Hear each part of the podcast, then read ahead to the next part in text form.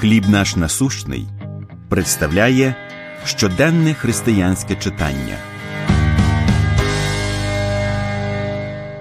Символізм Смірни Матвія 2.11 І, відчинивши скарбниці свої, піднесли йому свої дари золото, ладан та смирну.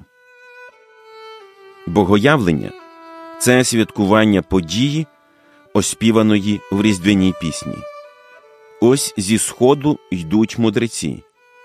Вважається, що цього дня язичницькі мудреці відвідали немовля Ісуса.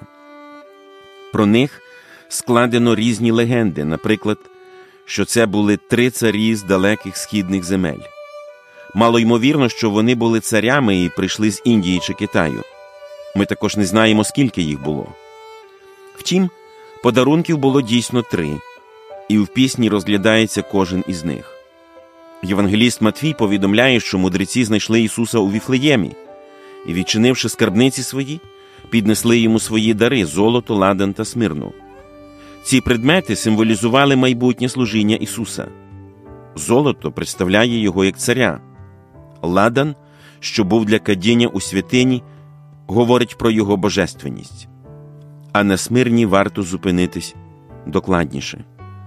Четвертий куплет пісні говорить для страждальця смирну дали, і до ніг поклали вони, для майбутніх і скорботних дар цей принесли.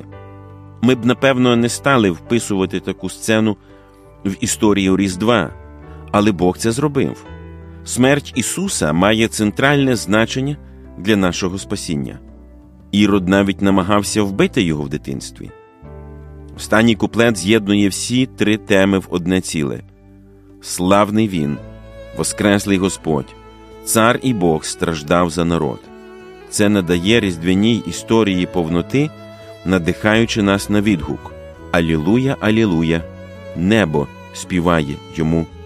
Що ви відчуваєте, коли думаєте про те, що Ісус народився, щоб померти за вас? На що вас надихає Його Воскресіння? Помолимось. Небесний Отче.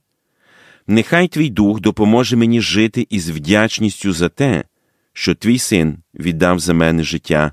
Амінь. Матеріал надано служінням Хліб наш насущний.